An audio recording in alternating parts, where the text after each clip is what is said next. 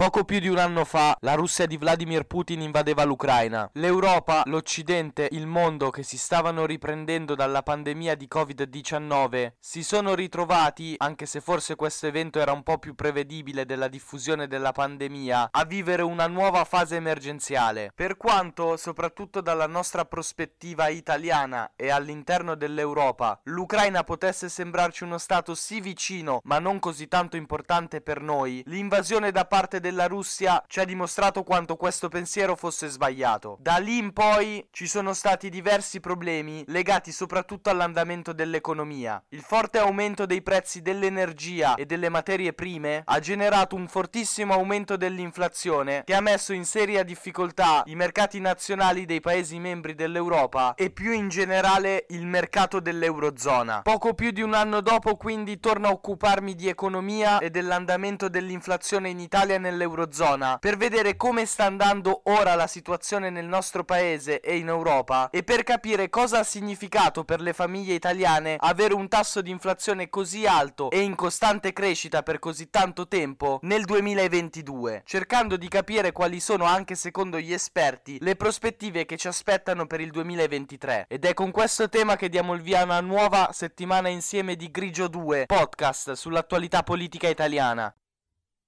Io sono Mirko D'Antuono e questo è Grigio, stagione 2.